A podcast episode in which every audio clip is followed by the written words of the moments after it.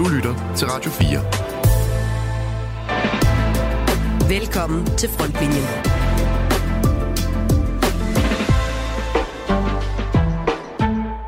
För en nation som har haft freden som angenäm följeslagare i snart 210 år är tanken på den som en orubblig konstant i tillvaron bekvämt lättillgänglig. Men att vila i denna slutsats har blivit farligare än på mycket lång tid. Många har sagt det före mig, men låt mig göra det med ämbetets kraft, mindre inlindat och med en osminkad tydlighet. Det kan bli krig i Sverige. For en nation, der har haft fred som en behagelig følgesvend i næsten 210 år, er tanken om den som en urokkelig konstant i livet bekvem og let tilgængelig. Men at hvile i denne konklusion er blevet farligere end i meget lang tid. Mange har sagt det før mig, men lad mig gøre det med embedets kraft, mindre tilsløret og med usminket klarhed. Der kan blive krig i Sverige. Ja, sådan sagde den svenske civilforsvarsminister Karl Oskar Bolin søndag, da han talte på organisationen Folk og Forsvars årlige rigskonference med deltagelse af blandt andre flere medlemmer af den kongelige familie, herunder den svenske kong Karl den 16. Gustav af Sverige. Dagen efter fik Bolin opbakning fra Sveriges forsvarschef Michael Lydén, som også gerne ser, at svenskerne helt fra individniveau og op i toppen af samfundet forbereder sig på det værste. Noget tyder altså på, at man tager forsvar og samfundssikkerhed noget mere alvorligt hinsidan, end man gør her i det noget mere tilbagelænede og malige Danmark. Og hvorfor er det så sådan? Det skal vi tale mere om i slutningen af udsendelsen, hvor vi får besøg af to gæster, som ved en del om forsvar, beredskab og samfundssikkerhed. Men vi skal også tale om, hvorfor vi her to år inde i krigen i Ukraine og 10 dage efter, at et nyt forsvarsforlig skulle have været forhandlet på plads, nu skal sætte os til at vente på en række nye analyser af forsvarsområdet. Nej, vi har på ingen måde travlt i Danmark, hvor det øjensynligt er vigtigt at sænke skatten og tænke på de ældre, end at få gjort noget seriøst ved forsvaret. Jeg gør stilfærdigt lyttende politikere opmærksom på, at alarmen er gået for sådan cirka 10 år siden, da Rusland første gang invaderede Ukraine, så måske vi skulle se at komme i omdrejninger. Det er, i hvert fald, det er vi i hvert fald her på frontlinjen, og vi er klar med en frostklar udsigt over Øresund til de velpræppede svenskere, som er noget mere klar til at tage imod russerne, end vi er. Mit navn er Peter Ernst Ved Rasmussen. Og jeg hedder Kasper Junge Vester. Velkommen indenfor. Du lytter til Frontlinjen på Radio 4. Men vi begynder i det midtjyske. En 66-årig mand er ved retten i Holstebro blevet idømt fængselsstraf i en opsigtsvækkende sag om mandatsvig og bestikkelse.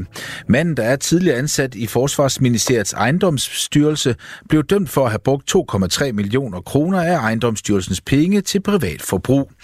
I perioden 2013 til 19 indkøbte han blandt andet designermøbler, brugsgenstande, byggematerialer, hvidevarer, lamper og havemaskiner til sig selv.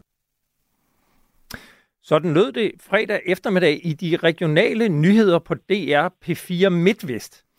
Den tidligere chef i Forsvarsministeriets ejendomsstyrelse blev idømt en fængselsstraf på tre år, hvoraf de to og et halvt år på grund af mandens alder og helbred blev gjort betinget.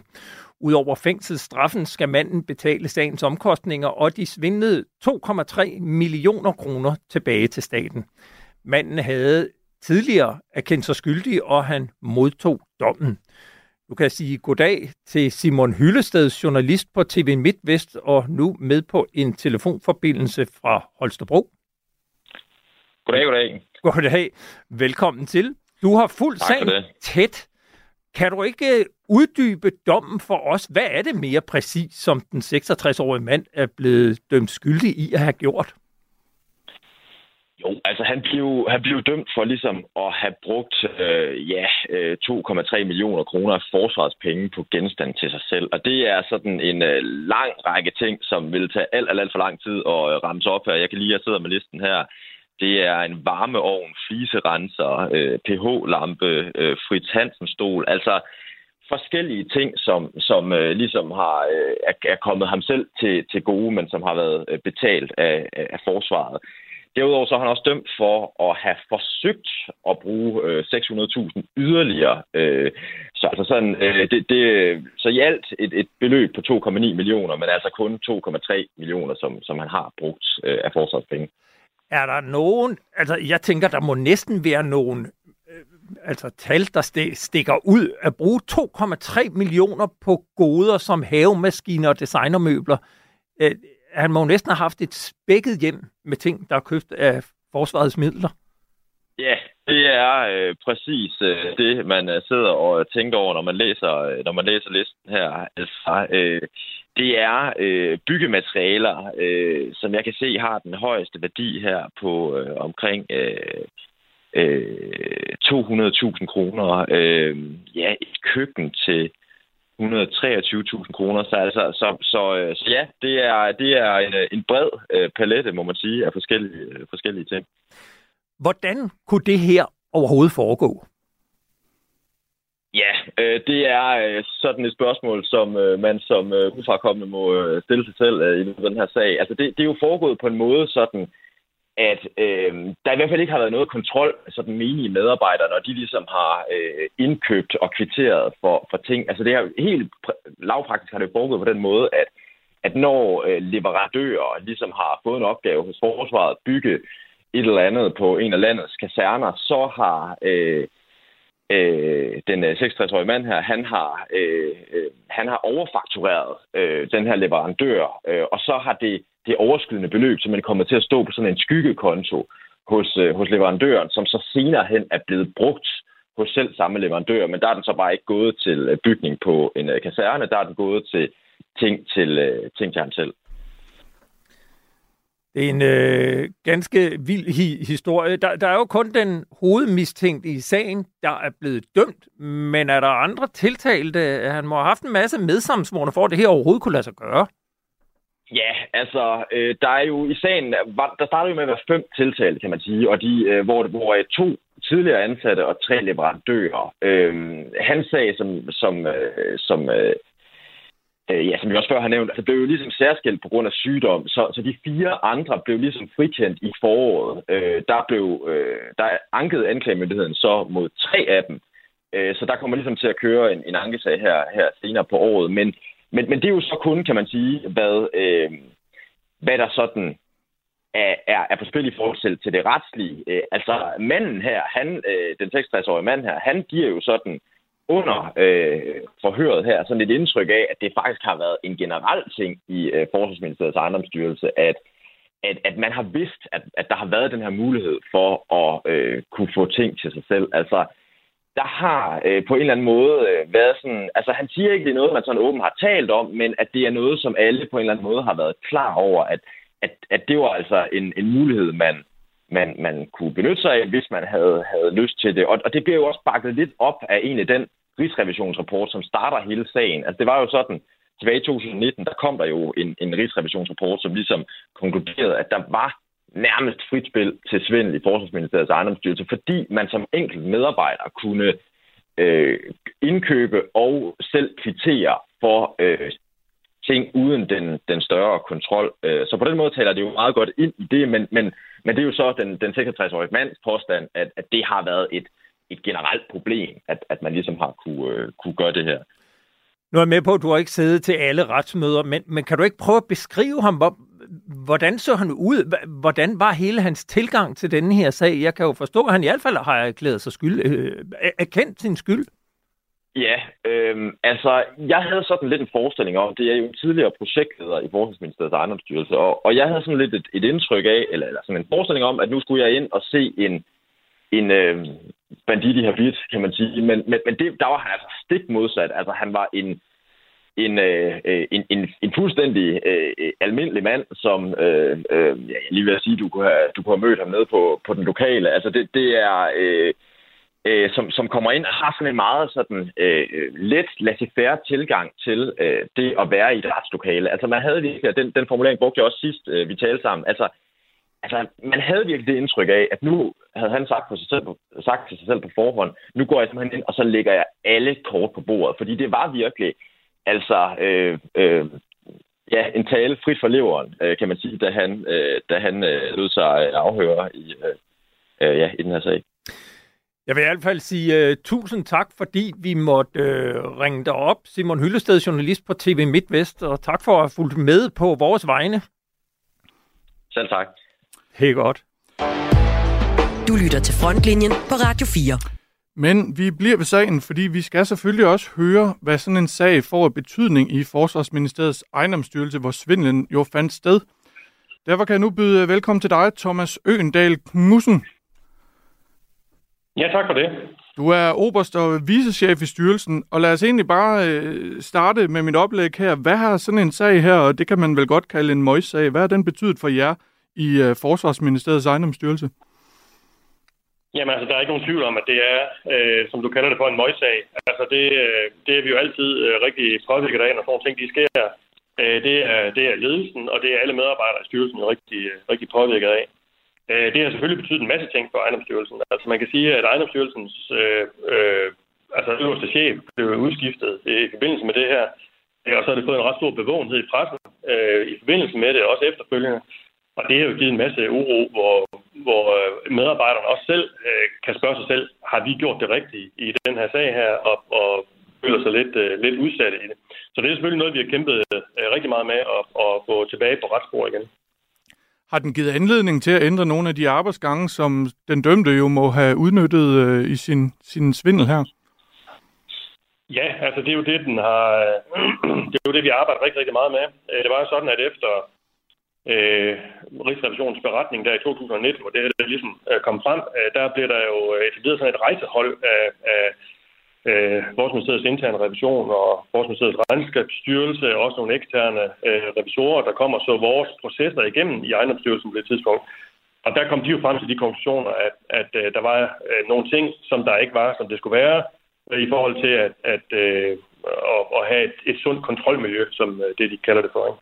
Og det vi arbejder rigtig meget med siden, og fået indført nogle nye og skærpede kontrolmekanismer øh, for at få, for at få tingene til at hænge sammen, så vi øh, kan forhåbentlig undgå øh, sådan nogle sager her i fremtiden. Hvad er det for nogle kontrolmekanismer? Jamen det er sådan, at øh, for det første har vi jo beskrevet vores processer. Øh, det kan lyde ret banalt, men, øh, men det, at øh, den enkelte projektleder ved, hvad det er for nogle procestrin, han skal igennem for at foretage et indkøb, så han ved, hvad det er for en, en manual i virkeligheden, han skal følge, øh, Øh, det er jo noget, som der, som der giver en, en stor øh, øh, hvad kan man sige, lethed for medarbejderne og giver en tryghed for dem i at kan udføre opgaverne rigtigt. Så øh, selve det at beskrive processerne i manualerne øh, for de her indkøb, det er, det er en stor del af det. Så har vi lavet nogle standardiserede processer, øh, der også gør, at vi kan, vi kan følge de her ting og indkøbe ydelser på samme måde hver gang, øh, som der også gerne skulle minimere fejl. Øh, så har vi lavet det, som, som der hedder funktionsadskillelse, altså at vi sørger for, at der altid er mindst to forskellige personer, øh, til at foretage et indkøb, øh, sådan så det ikke er én person, der går ud og laver en aftale med leverandør, og så lave noget øh, ja, under hånden, som noget af det, vi har set øh, i de her ting. Så der skal altså altid to personer til at foretage det indkøb. En, der foretager indkøbet, og en, der godkender det, eller også når man, når man modtager selve varerne øh, til, til sidst. Så der er sådan en række ting, og endelig så har vi jo øh, øh skærpet vores dokumentationskrav, således at vi klart kan følge Øh, de beslutninger, der bliver taget, og ikke ende ud i nogle af de situationer, som Rigsrevisionen også kunne beskrive der i 2019. Den, øh, den dømte projektleder, han fortalte i retten, at alle kendte til det, og det kan man jo tolke som en slags øh, forsvar øh, for, for hans egen agering. Men, men tager man det for gode varer, så kan det jo tyde på en eller anden form for usund øh, virksomhedskultur. Er du enig i hans udlægning? Er der noget om det? Altså, jeg ved ikke, om man skal kalde det for en usund kultur, øh, men øh, det er jo i hvert fald helt sikkert, at der var øh, nogle processer, der kørte på en anden måde dengang, end det vi nu har, har gjort i dag. Jeg skal ikke, øh, jeg skal ikke sige, hvorfor øh, den dømte har, har udtalt sig om usund kultur. Når jeg læser i de ting, der var på den gang, så er det jo klart, at når man kan se øh, for eksempel det eksempel, der er i Rigsrevisionens beretning fra 2019 om, at man har øh, øh godkendt øh, etablering af cykelskuer, Øh, men det, der reelt er blevet opført, er et te-køkken, øh, og at, øh, det, at der ikke er nogen sammenhæng med det i dokumentationen, så er der noget, der tyder på, at der var nogle ting, der ikke øh, er kørt øh, helt som de skulle dengang. Øh, og det er jo noget af det, vi nu har rettet op på og fået gjort sådan, så hvis, hvis øh, man får penge til et cykelskur, jamen så er det også et cykelskur, der skal opføres. Og hvis man vil ændre det til et køkken jamen så skal beslutningen ændres, så det er et te-køkken, der øh, bevilges penge til, sådan så øh, tingene de ligesom følger sig. Så øh, om det er en usund kultur øh, eller hvad, det, det ved jeg ikke. Der var i hvert fald nogle andre processer øh, på det tidspunkt, som, øh, som vi nu har, har ryddet op i, kan man sige.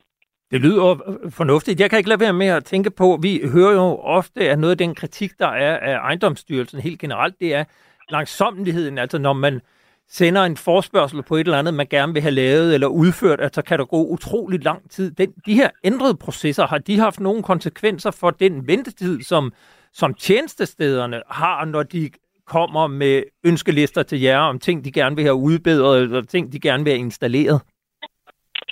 Ja, det tror jeg ikke, man kan sige så entydigt, at, øh, at det har. Øh, man kan sige lidt, at øh, øh, det, er jo, det er jo rigtigt, det du siger med, at nogen oplever meget lang øh, ventetid på de ting, der er. Det, det tror jeg også, vi er ved at få, få godt punkt med, og det var jo øh, måske navnlig, mens vi havde ISS som, øh, som leverandør øh, på stående tingene. Det har vi jo gjort op med der i 2022. Nu altså den her facility management aftale, hvor ISS både skulle stå for rengøring og, øh, og i virkeligheden driften af, af kasernerne. Ja, lige præcis. Den store aftale, der var på det tidspunkt, som, som vi jo øh, øh fik bragt til ophør der i 2022, der har vi jo så hjemtaget øh, opgaveløsningen der. Det har jo gjort, at den, den umiddelbare drift ude på kasernerne er blevet meget mere øh, nær ved brugerne derude, og det oplever vi i hvert fald, at de er, at de er super tilfredse med. Når vi taler de store projekter på, øh, på de store vedligeholdsprojekter, de store bygge- og anlægsprojekter og nogle ting, så er det jo rigtigt, at der, øh, der tager det jo nogen tid at få de her ting øh, øh, til nøglefærdige produkter. Øh, men det er jo den procestid, der er. Det, det kan vi jo se også i andre offentlige øh, byggerier, der er Men nu. Altså ikke for at sammenligne med supersygehusene, men alligevel, det, det er også noget, der tager, tager rigtig lang tid. Og det er jo noget omkring myndighedsgodkendelser ved kommuner, og det er noget omkring leverandørernes øh, muligheder for, altså det skal i licitation, og man skal være sikker på, at det er de rigtige, der gør det til en rigtig pris og sådan ting. Men, altså, men det er jo klart, at, at øh, når man indfører mere byråkrati, øh, som det jo i virkeligheden er det her med de her kontrolmekanismer, så vil det jo også påvirke den, den, det procesflow, der er. Og det er selvfølgelig noget, vi gør en rigtig stor indsats for at, at gøre på en måde, så det, så det ikke får gene for vores, øh, ja, hvis vi skal kalde dem på kunder ude i, øh, ude i forsvaret. Men for lige at vende tilbage til udgangspunktet, så kunne jeg godt tænke mig at runde af med et spørgsmål. Altså, der sidder måske nogle lyttere derude, som jo så også er skatteborgere. Altså, kan de føle sig sikre på, at med de her nye kontrolmekanismer, I har indført, at der ikke kommer flere af de her sager, at I kommer problemerne til livs nu i uh, Forsvarsministeriets ejendomsstyrelse? Altså, vi kan i hvert fald øh, garantere, at vi nu har nogle processer, der, der gør det så godt, som vi kan, og som alle øh, kloge mennesker på området ligesom har bidraget til og sagt, at det her det er et, et, et fornuftigt bud på, hvordan det skal være. Det har Rigsrevisionen jo også sagt her uh, senest, at nu ser det ud til at være nogle rigtig, rigtig gode og sikre processer, der er ved, ved ejendomsstyrelsen. Om vi kan garantere, at der ikke sker sådan ting igen? Nej, selvfølgelig kan vi ikke det. Altså, det er jo, det er jo en kriminel handling, der er foregået her. Der er en mand, der er blevet dømt for det i retten. Øh, altså, kriminelle handlinger kan man aldrig nogensinde gardere sig for. Det vi, det, vi har gjort nu, det er, at vi i hvert fald gør det vanskeligere, og at vi sikrer os, at det ikke er én person, der kan få de her ting til at ske, men at man nu øh, skal være i kompagniskab med flere, øh, også, også her i ejendomsstyrelsen, for at få de her ting til at ske, og det skulle jo alt andet lige gerne reducere øh, risikoen for, at vi kommer ud i sådan en situation igen. Således opmuntret vil jeg sige tak til dig, Thomas Øndal Knudsen, oberst og vicechef i øh, Forsvarsministeriets ejendomsstyrelse. Tak fordi du var med. Jamen selv tak. Du lytter til Frontlinjen på Radio 4. I december sidste år kom det frem, at regeringen planlægger at gennemføre hele 35 analyser på forsvarsområdet. Analysearbejdet skal danne baggrund for den videre udmyndning af forsvarsforlidet. Fredag i sidste uge kunne Forsvarsministeriet så annoncere, at de første seks analyser nu er sat i gang. Det drejer sig om analyser og opbygning af herrens første brigade. Det drejer sig om skibsbaseret anti-ubådskapacitet, F-35 kampfly, luftforsvar på land og skibe, satellitkapaciteter og en analyse, som handler om værnepligten. Men hvorfor kommer analyserne først nu, efter at forlisperioden er gået i gang, og meget længe efter, at hullerne i forsvaret er blevet erkendt og præsenteret for offentligheden. Og er det en god idé, at det er civile konsulenter, der skal forestå analysearbejdet? Det skal vi tale om nu, og i den forbindelse kan jeg byde velkommen til dig, Hans Peter Mikkelsen. Hans Peter Mikkelsen. Ja, godmorgen. Godmorgen, jeg kan høre, der er en lille smule forsinkelse på, men vi prøver at få det til at øh, fungere alligevel. Du har en du er selvstændig forsvarsanalytiker og har en lang øh, officerskarriere i flyvevåbnet bag dig. Hvad, hvad tænkte du, da du hørte, at regeringen vil have gennemført helt op til 35 analyser i løbet af den kommende tid, før man vil begynde at bruge pengene? Pengene?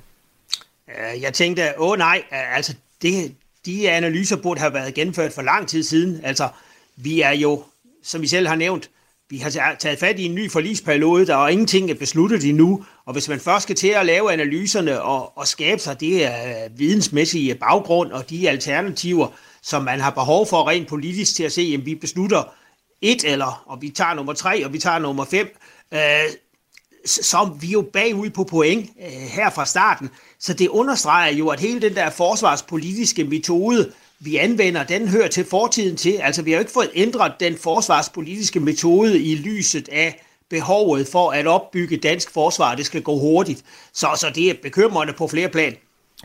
Jeg kunne godt tænke mig lige at dvæle ved det her med, med de civile konsulenter, fordi det er næppe nogen tilsnigelse at sige, at civile konsulenthuse de ikke har det allerbedste ry, blandt andet af det i forsvaret, og mange tilskriver dem i virkeligheden en stor del af skylden for konsekvenserne af de besparelser, der er blevet gennemført de, de seneste mange år, fordi mange af de bagvedliggende idéer er, ligesom er, er født hos dem. Og det gælder egentlig ikke mindst øh, uh, Truls Lund Poulsen, vores forsvarsminister, som jeg interviewede uh, til den udgave af Frontlinjen, vi sendte den 10. maj. Der sagde han blandt andet sådan her, da vi talte om det ekspertudvalg, der blev præsenteret som en del af løsningen i forbindelse med pressemødet omkring det store efterslæb på forsvarsområdet. Erfaringerne omkring McKinsey og Boston Consulting Group og nogle af de andre konsulenthus, der har været, været brugt, oplevede jeg jo selv på, på tætteste hold, da vi lavede forlidet fra 13 til 17, hvor jeg var forsvarsordfører. Og hvor man må jo sige, at der blev øh, påpeget en lang række effektiviseringsgevinster, øh, som man jo med nærmest med et snuptag ville kunne implementere. Det har vist sig øh, at være øh, skudt langt over mål. Og derfor ligger jeg ikke op til, at det er konsulenter, der skal sidde i det ekspertudvalg. Hans Peter Mikkelsen, hvad mener du om, at de civile konsulenter nu igen får en, en central rolle at spille øh, i, i forbindelse med forsvarsområdet, i forbindelse med det her analysearbejde? analysearbejde?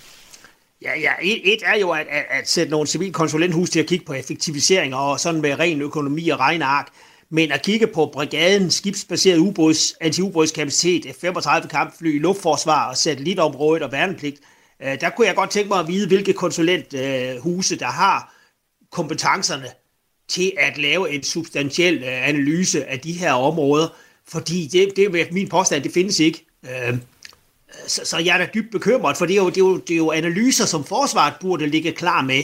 Og så kommer, det er så det ene øh, element i problemstillingen, hvilke øh, områder skal der analyseres, så har man kompetencerne, men det andet bliver jo, at hvor er sammenhængen og prioriteringen på tværs af alle de her ting, der mangler jo, øh, jeg har skrevet for nylig en kronik i øh, Altinget Forsvar, jamen der mangler jo en klar politisk kurs til forsvaret at sige, vi, vi skal den vej, øh, vi prioriterer sådan og sådan og sådan, og forsvarschef kom med et oplæg til, hvordan vi bedst muligt bygger forsvaret op til det her, den politiske retning, vi sætter. Men man har ikke været i stand til endnu at sætte en politisk kurs for forsvaret, og hvordan skal forsvaret så øh, komme med nogle anbefalinger til, om vi skal så have flere kampfly, eller vi skal gøre noget ved arktisk overvågning, eller vi skal bygge brigaden op til at sætte ind i de baltiske lande. Det har man jo ikke nogen mulighed for, hvis man ikke tager den der politiske vejvalg.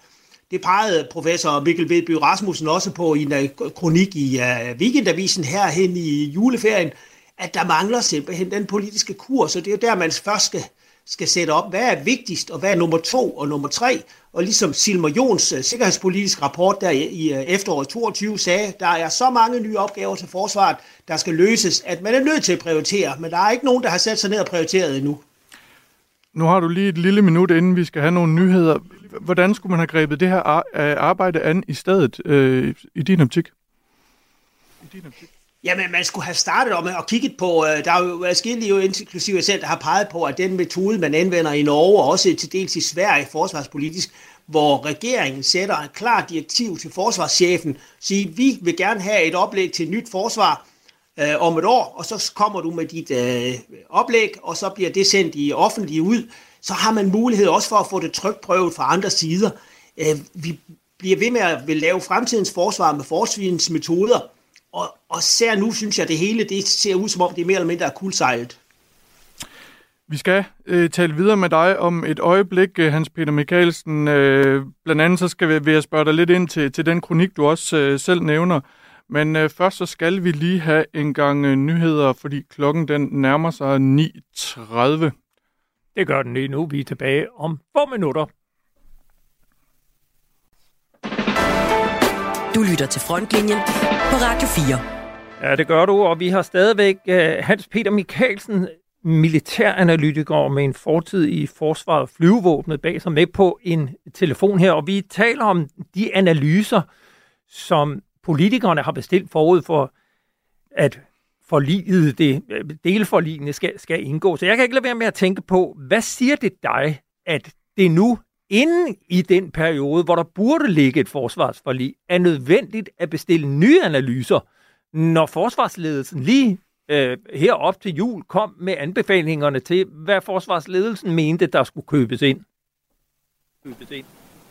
Ja, det peger jo på, at der er et eller andet helt galt i den der metode, fordi enten har man ikke fået øh, i det politiske niveau nogle tilstrækkelige analyser, så man er nødt til at gå ud i byen og, og få øh, nogen til at kigge på de her områder, eller også ligger de øh, ikke, så der er gået et eller andet galt, og øh, med den proces, der nu er sat op, så, så kan man kun blive bekymret om, hvor lang tid det tager, før man kan skabe sig de her fornødne beslutningsgrundlag. For nylig, der skrev du en øh, kronik i Altinget, øh, og, og der skrev du blandt andet, at vi i Danmark står med en tredelt udfordring. Og, øh, og, og du skriver, at den ene del, det er at lave gensidig tillid blandt forsvarspolitikkens øh, politiske og militære aktører. Den anden, det er relativt lav viden og erfaring med militære og forsvarspolitiske forhold i forligskredsen. Og den tredje, det er uklarhed om regeringens forsvarspolitiske kurs og prioriteringer. Der er behov for en ny metode, skriver du videre. Hvad er det for en metode, Hans Peter Mikkelsen? Ja, øh, og der hvor vi er nu, øh, der, der peger jeg på, at det kunne være, at man skal nedsætte en forsvarskommission, og så vil nogen sige, åh, det er som en syltekrukke. Øh, nej, det er det faktisk ikke. Øh, professor Bertel Højlin, øh, som jo er en af dem, der ved mest om forsvar, har jo skrevet bøger om de her forsvarskommissioner, og de har gjort det, der, de blev holdt med cirka 10 års mellemrum, hvor man samlede jo de forsvarspolitikerne og forsvarsledelse, og nogle civile eksperter, og så kiggede man på de ændringer i sikkerhedspolitiske grundvilkår, der er for Danmark, og så lavede man en plan for fremtidens øh, forsvar. Så man får skabt et rum, hvor man virkelig kan drøfte de her ting og få skabt noget tillid og få delt noget viden. Og øh, man skriver på Forsvarsministeriets hjemmeside, at det gør man normalt, når der er store ændringer i grundvilkårene for Danmarks sikkerhed. Og det må man sige, der er. Og det er 15 år siden, vi har gennemført den sidste forsvarskommission. Så jeg peger på, at det er måske på tide, at vi gør det på den måde i stedet for. Så kan man sige, jamen hov, det hele haster. Jamen på den anden side, så er der jo ikke penge til at bygge forsvaret op før fra omkring 2027 og 2028. Øh, De første mange milliarder går i at få repareret det forsvar, vi har. Så når pengestrømmen den ligger, som den er øh, aftalt politisk, så har man faktisk tid til at få lavet en grundig bearbejdning. Og så kommer nemlig med det der, at i stedet for 35 fragmenterede analyser, så kan man skabe en samlet plan, der viser, jamen, vi skal den der vej, og vi skal have først et, og så derefter to, og så derefter tre, og derefter fire, så man kan få lagt en, en rigtig kan vi sige, opbygningsplan af dansk forsvar, der passer til de sikkerhedspolitiske rammevilkår. Så det er grunden til, at jeg har lavet det, det forslag, øh, og så må vi se, om der er noget, man tager af notam. Så, så, så i virkeligheden, så gør det måske ikke så meget, at man ikke brænder en masse penge af lige nu og her, bare man bruger tiden fornuftigt i virkeligheden, indtil man begynder at, at, at, at bruge dem? Ja, fordi hvis man ikke har et tilstrækkeligt grundlag, øh, beslutningsgrundlag, så er det været helt tosset at begynde at lave en masse planning om nye investeringer. Men altså, de penge ligger der jo heller ikke i øjeblikket, fordi med øh, genopbygning af forsvarets fundament og alle de ting, der skal ske, så var der rigeligt at bruge penge på de første år til bare at få det eksisterende forsvar op og køre med nogenlunde. Og det, man skulle gøre allerførst, det var jo det her med personelområdet, som skulle have været øh, klar en aftale her i, i efteråret i forgangne år. Der er man ikke engang færdig nu. Så, så øh, desværre så er vi meget langsommelige i Danmark. Vi har slet ikke en, øh, en metode, der tager højde for den situation, vi er i. Men øh, så må man hellere få gjort det ordentligt her øh, i starten, øh, og så få, få skabt en, et øh, system, der kan håndtere øh, fremtiden, og også få skabt noget tillid mellem aktørerne, for det er der også behov for. Her til allersidst, øh, Hans Peter Mikkelsen, i en kommission, der skal der jo også analyseres. Altså, hvem skal stå for analysearbejdet, hvis ikke de her civile øh, konsulenthus, som vi talte om i starten af indslaget, øh, som, som du skriver, har lille eller ingen viden på, på forsvarsområdet?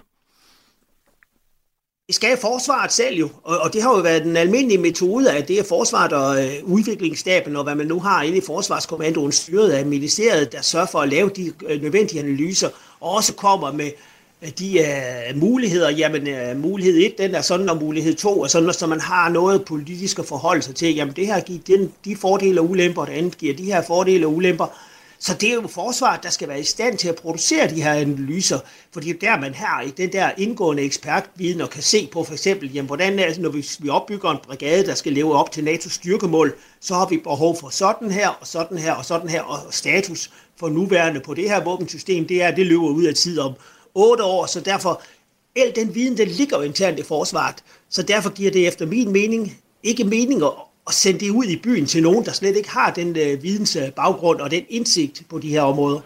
Vi må håbe, at de lytter med på øh, Holmens kanal øh, 9. Hans Peter Mikkelsen, du skal have tak for at være med, øh, selvstændig forsvarsanalytiker og tidligere officer i flyvevåbnet. flyvevåbnet. Det var slet. Du lytter til Frontlinjen på Radio 4. Nu skal vi tale om de civile beredskaber, om hvor klar vi overhovedet er i Danmark til at håndtere en krise eller en krig måtte den komme. Det skal vi selvfølgelig på baggrund af den tale, som den svenske civilforsvarsminister Karl Oskar Bolin søndag holdt på organisationen Folk og Forsvars årlige rigskonference. Her sad flere medlemmer af den kongelige familie, herunder den svenske kong Karl den 16. Gustav af Sverige og kronprinsesse Victoria på forreste række. De kunne blandt andet høre Karl Oskar Bolin fortælle, at der kan blive krig i Sverige, og videre sagde den svenske civilforsvarsminister. Civilt försvar är inte primärt en seminarieövning. Medvetenheten måste omsättas i praktisk handling. Åtgärder som faktiskt höjer tröskeln. Och alla måste förstå att i det läge vi befinner oss kan tid vara vår dyrbaraste icke förnybara resurs. Om någonting håller mig vaken om nätterna så är det just att det går för långsamt. Nej, allt Civilforsvar er ikke primært en seminarøvelse. Bevidstheden skal omsættes til praktisk handling, som rent faktisk højner trygheden. Alle er nødt til at indse, at i vores nuværende situation kan tid være vores mest dyrebare, ikke fornyelige ressource. Hvis der er noget, der holder mig vågen om natten, så er det, at tingene går for langsomt. Nej, alt er ikke færdigudredt. Nye tiltag er ikke på plads. Hele finansieringen er heller ikke fastlagt. Men opbygningen af totalforsvaret er ikke et projekt, som venter på en slutgodkendelse inden i brugtagningen. Ingen har mandat til at hvile og vente på andre. Alle har mandat til at planlægge, øve og vedtage beslutninger, som øger udholdenheden inden for hvert sit ansvarsområde. Manglende handling er ikke en tilladt modus operandi. Nu kan jeg byde velkommen til to gæster, der har været en del i vælten i danske medier, siden de her udtalelser faldt søndag. Den ene, det er dig, Rasmus Dahlberg. Undskyld, Rasmus Dahlberg. Velkommen til. Tak skal du have. Du er katastrofehistoriker, og så er du til daglig leder af Forsvarsakademiets Center for Samfundssikkerhed. I, dag, I går der kunne man uh, se dig på TV2, og det er nede i din prepperkælder, kunne man kalde det.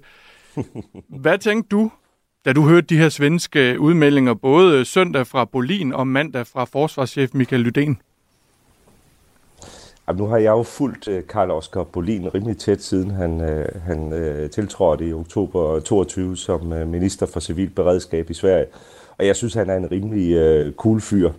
Uh, så, så, uh, så, så jeg, jeg må sige, at uh, han trådte lige uh, et trin mere op af den retoriske eskalationsstige uh, i, ved talen der for Folk og Forsvar i, i søndags. Det er en rimelig vild tale.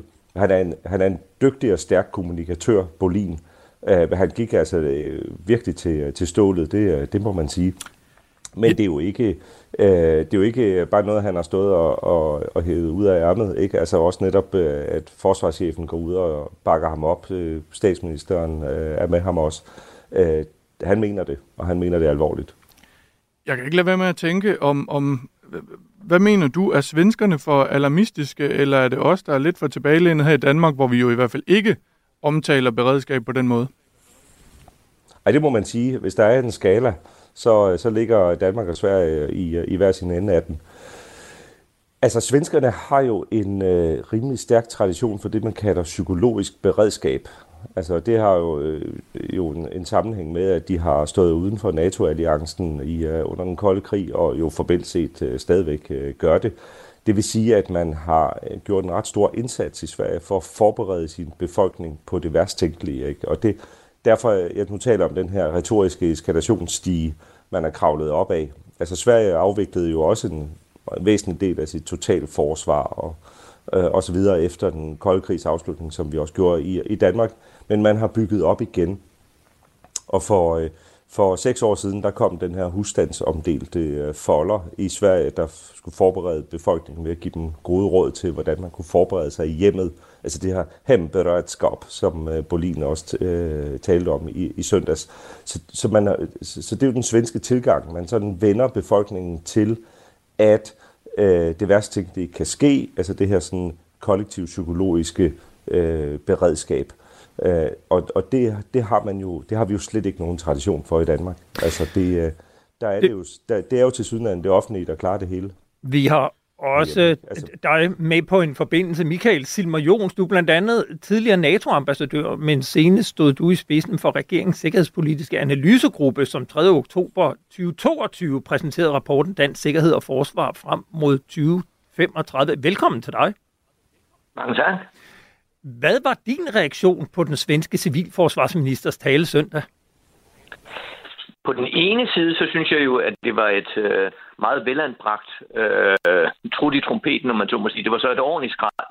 Øh, fordi øh, der trænger til at øh, blive øh, rusket op i øh, vores øh, samfundssikkerhed. Det gør der øh, til synligheden i Sverige, men det gør der endnu mere herhjemme, fordi svenskerne er jo langt forud for os, må man sige. Øh, de har en meget stærk øh, Øh, samfundssikkerhedsmyndighed, der sørger for, at øh, man har analyseret sårbarhederne, og man gør noget ved de sårbarheder, og at man også har et højt niveau af beredskabsplanlægning osv. Øh, og der er vi jo bare langt bagud i Danmark, og det var også en af de ting, vi kunne konstatere, øh, da vi arbejdede med øh, analysen. Øh, at øh, vi fik lavet et baggrundspapir om samfundssikkerhed i Danmark, og Rasmus Dahlberg lavede et om samfundssikkerhed i øh, øh, Færøerne og Grønland. Og det man bare må sige, det er, at øh, i forhold til det trusselsbillede, vi har i dag, hvor vi er i midt i en hybridkrig med Rusland, jamen så er vi slet, slet ikke godt nok forberedt.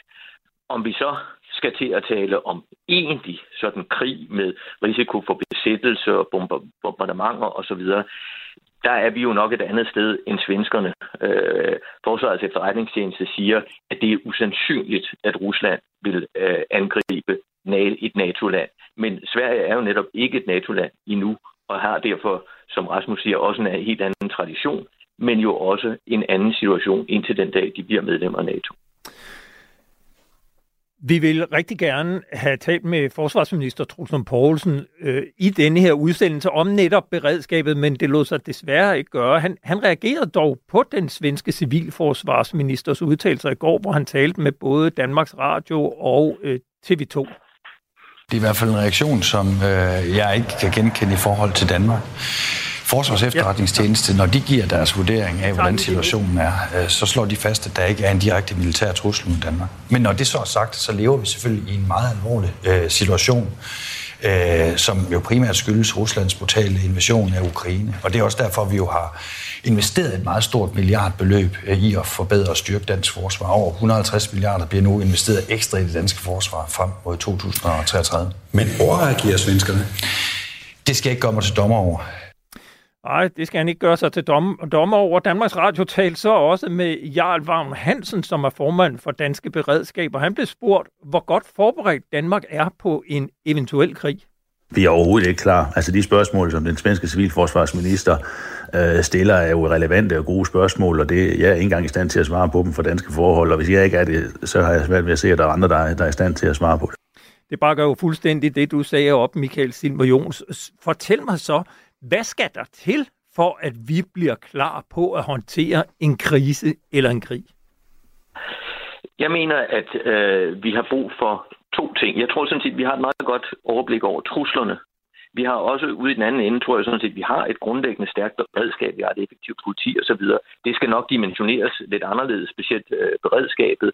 Øh, der er sikkert brug for nogle lidt flere ressourcer. Men det, der først og fremmest er brug for, det er en gennemgribende analyse af vores samfunds sårbarhed, og så også en strategi for, hvordan øh, vi håndterer øh, de sårbarheder, og hvilket niveau af samfundssikkerhed vi vil have. Altså sådan, så man går ind og kigger på alle de forskellige, for eksempel digitale systemer, vi har. Hvad er det for nogle systemer, det er helt livsnødvendigt, at de kan køre, også selvom for eksempel vi får en øh, omfattende strømafbrydelse, som der er jo en stor risiko for. Det var lige før det lykkedes øh, for nogle hackere, formentlig nogle russiske hackere, at lukke strømmen til 100.000 vis af mennesker øh, her i maj sidste år. Så alt det, det skal vi have analyseret, og så skal vi have lavet en strategi, som siger, det er de her ting, der er øh, første prioritet at holde i gang i for eksempel en stor strømafbrydelse, øh, men vi skal også have øh, vendet både os almindelige borgere, men først og fremmest en masse myndigheder og virksomheder til at øve, til at lave beredskabsplaner og til at øve de beredskabsplaner. Det er der alt for få, der gør øh, i Danmark i dag, og der skal vi have et helt andet mindset. I Sverige der har man uddelt en pjæse, som giver borgerne en række anbefalinger til, hvordan man forbereder sig bedst muligt på krise eller krig. Det er den, der hedder Om krisen eller kriget kommer. Øh, en sådan pjæse udgav man sidst her i landet i 62, og nu er der så øh, en ny på vej, men den bliver ikke udgivet af en officiel myndighed under staten, men af den private organisation Folk og Sikkerhed. Øh, I øvrigt, at landsammenslutningen udgiver også øh, sin egen pjæse, og der bliver øh, udbudt kurser af Beredskabsforbundet. Rasmus Dalberg, hvad siger det om beredskabet i Danmark, at det er private organisationer, som står for de her ting? Jeg udgiver sådan en, en, en folder, men det er jo netop, som I siger, ikke en myndighed, øh, der står bag. Og, og jeg, Michael og jeg har jo været i forskellige paneldebatter de seneste halvandet års tid med blandt andet direktøren for Beredskabsstyrelsen, Leila Renberg. Og, og, og, og vi kan godt lide at drille hende lidt med at tale om den her øh, folder, ikke? Altså fordi hvis nogen skulle udgive sådan en Danmark, så ville det jo nok være Beredskabsstyrelsen, der er den myndighed, der kommer tættest på. Men der er ikke rigtig nogen, der har lyst til det. Der er ikke nogen, der har lyst til at tale om det. Man får tit det svar fra myndighederne, nu skal vi jo ikke opskræmme befolkningen unødigt. Men jeg tror jo, at den egentlige grund til, at vi ikke har sådan en i Danmark, det er, at det ville blive virkelig svært for myndighederne at blive enige om, hvad der skulle stå i den. Altså fordi vi har sådan en udtaget sektoransvars, decentraliseret beredskabs princip i, i Danmark, hvor hver sektormyndighed er ansvarlig inden for egen silo. Og, og, og, og, og, og det er i virkeligheden, øh, tror jeg, den store hemsko. Altså finde ud af, hvem der skulle øh, være afsender på den. Øh, og, og så er det i virkeligheden øh, måske bekvemt og, og, og nemmere at overlade det til de her ikke statslige øh, myndigheder og, og udsendt. Men, men selvom rådene kan være gode nok i det, der kommer fra folk og sikkerhed, så er det jo bare ikke øh, myndighedsanvisninger. Der bliver jo så netop udgivet en ny pjæse nu, og det er så organisationen Folk og Sikkerhed, der har den pensionerede kontradmiral Torben Ørting Jørgensen som formand. Jeg fangede ham i går på en øh, dårlig mobilforbindelse i bilen, hvor vi netop lige talte om, hvorfor at øh, Folk og Sikkerhed nu på eget initiativ udgiver sådan en pjæse. Jeg øh, for et tre kvart år siden truffet en beslutning om, at øh, det ikke kunne være rigtigt, at den danske befolkning ikke var informeret på samme måde som den svenske. Så der i gang satte vi et arbejde med at lave en fordansket version af den svenske pjæse, tilpasset de danske forhold. Og den har vi afleveret til tryk her i, øh, øh, i går, og der får vi første oplag øh, leveret øh, her på fredag. Og hvem er det, der skal have den her pjæse? Vores øh, målsætning er, at pjæsen skal husstandsomdeles i Danmark. Øh, det er dog en lidt bekostelig affære, så vi er ude og jagte sponsorer, der vil medvirke til det. Vores første mål det er at få den husstandsomdelt på Bornholm, som jo i kraft af sin geografiske beliggenhed er en smule isoleret fra resten af, af, af landet. Og det er en overkommelig størrelse, og der vil vi se, hvordan at det kommer til at gå. Hvad er det, man kan læse i den pjæse? I den her pjæse, der kan du læse en, en lang række praktiske øh, råd og anvisninger til, hvordan at du sikrer, at du og din familie kan holde sig selv kørende uden hjælp øh, i en uges tid, øh, hvis der sker noget uforudset. Og det uforudsete, det kan være alt lige fra ekstrem klimatiske hændelser til øh, katastrofer, til kriser og så også naturligvis til, til krig. Det er også væsentligt at understrege, understrege her, at det ikke for at gøre nogen bange eller bekymrede. Det er lige præcis det modsatte.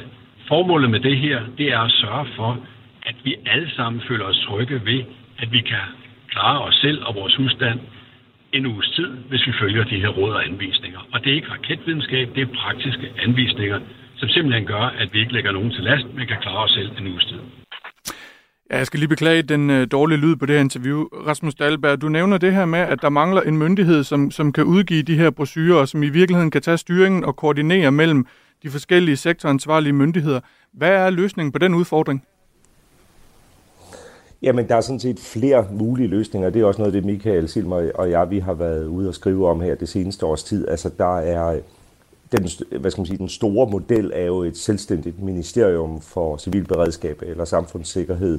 Man kan gå den svenske vej, som vi nok ikke har så meget tradition for i Danmark, men de har jo haft held med at have en, juniorminister inden for Forsvarsministeriets område, der har øh, fokus og, øh, kun på det civile beredskab. Det, det har, må man jo sige, at øh, Oscar Bolin han er brændt rimelig godt igennem med.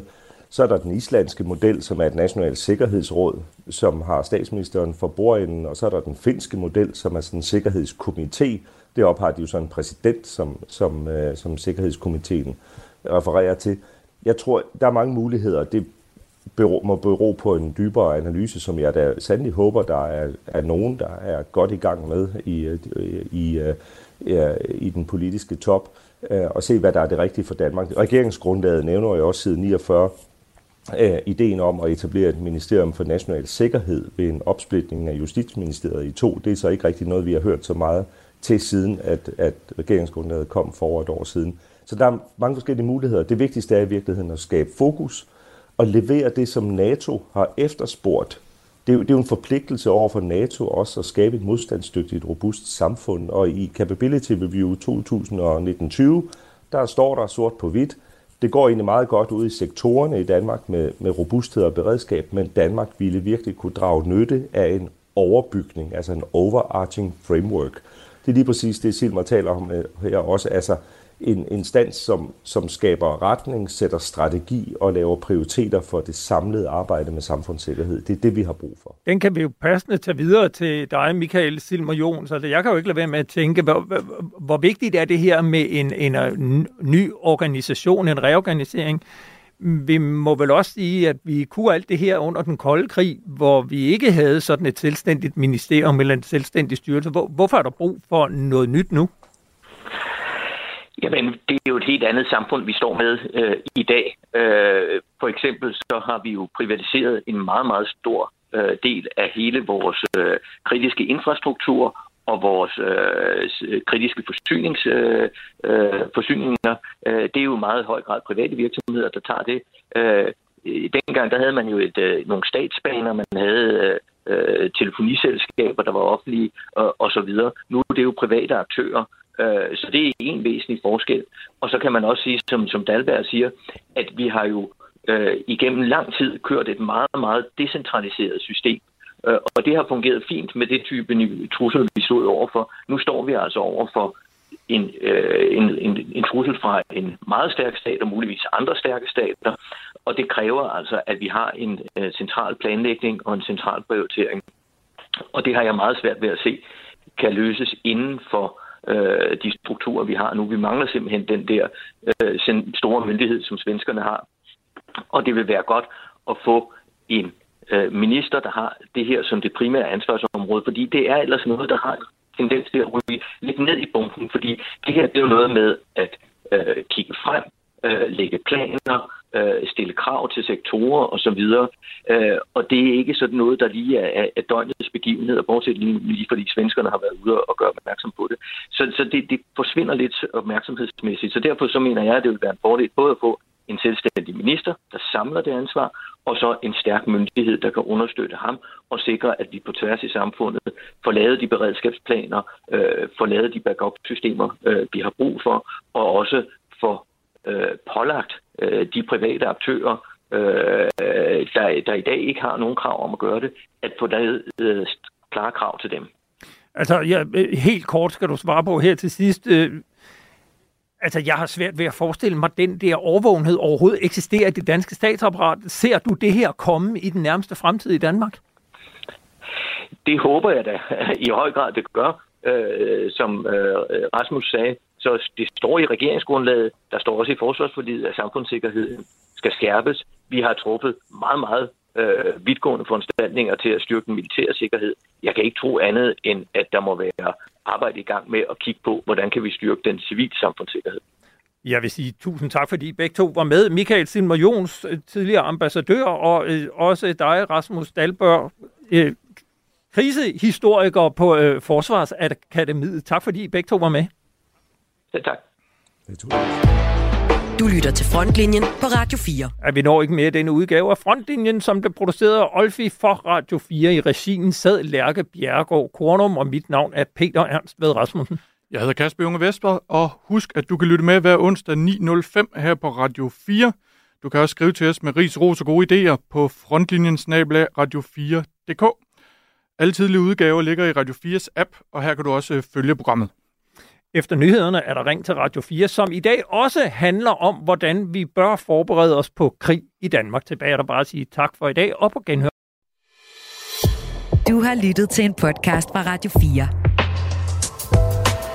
Find flere episoder i vores app, eller der, hvor du lytter til podcast. Radio 4. Ikke så forudsigeligt.